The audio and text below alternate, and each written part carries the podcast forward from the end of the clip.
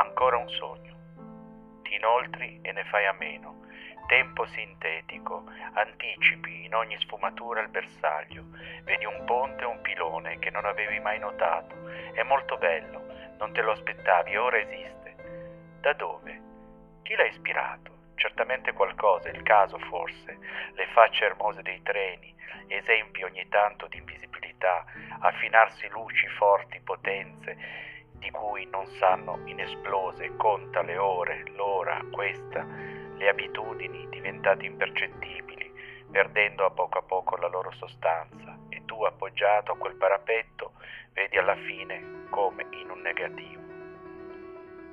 Come un folle mago mi estraggo dal petto la sete, bianco, giallo, stracci di ogni colore, spira il vento che assomiglia a pietra, sporge la gamba, accenna un passo di danza, si incrina il bacino, si perde l'equilibrio, sul volto scende la saliva.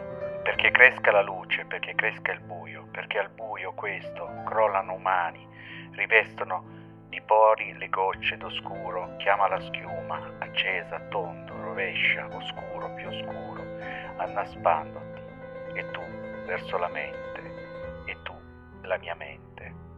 Questa è una poesia di Nadia Campana, dalla raccolta di versi eh, Verso la mente, nella sezione orari. Nadia Campana è stata una poetessa italiana nata a Cesena nel 1954 e morta tragicamente suicida nel 1985.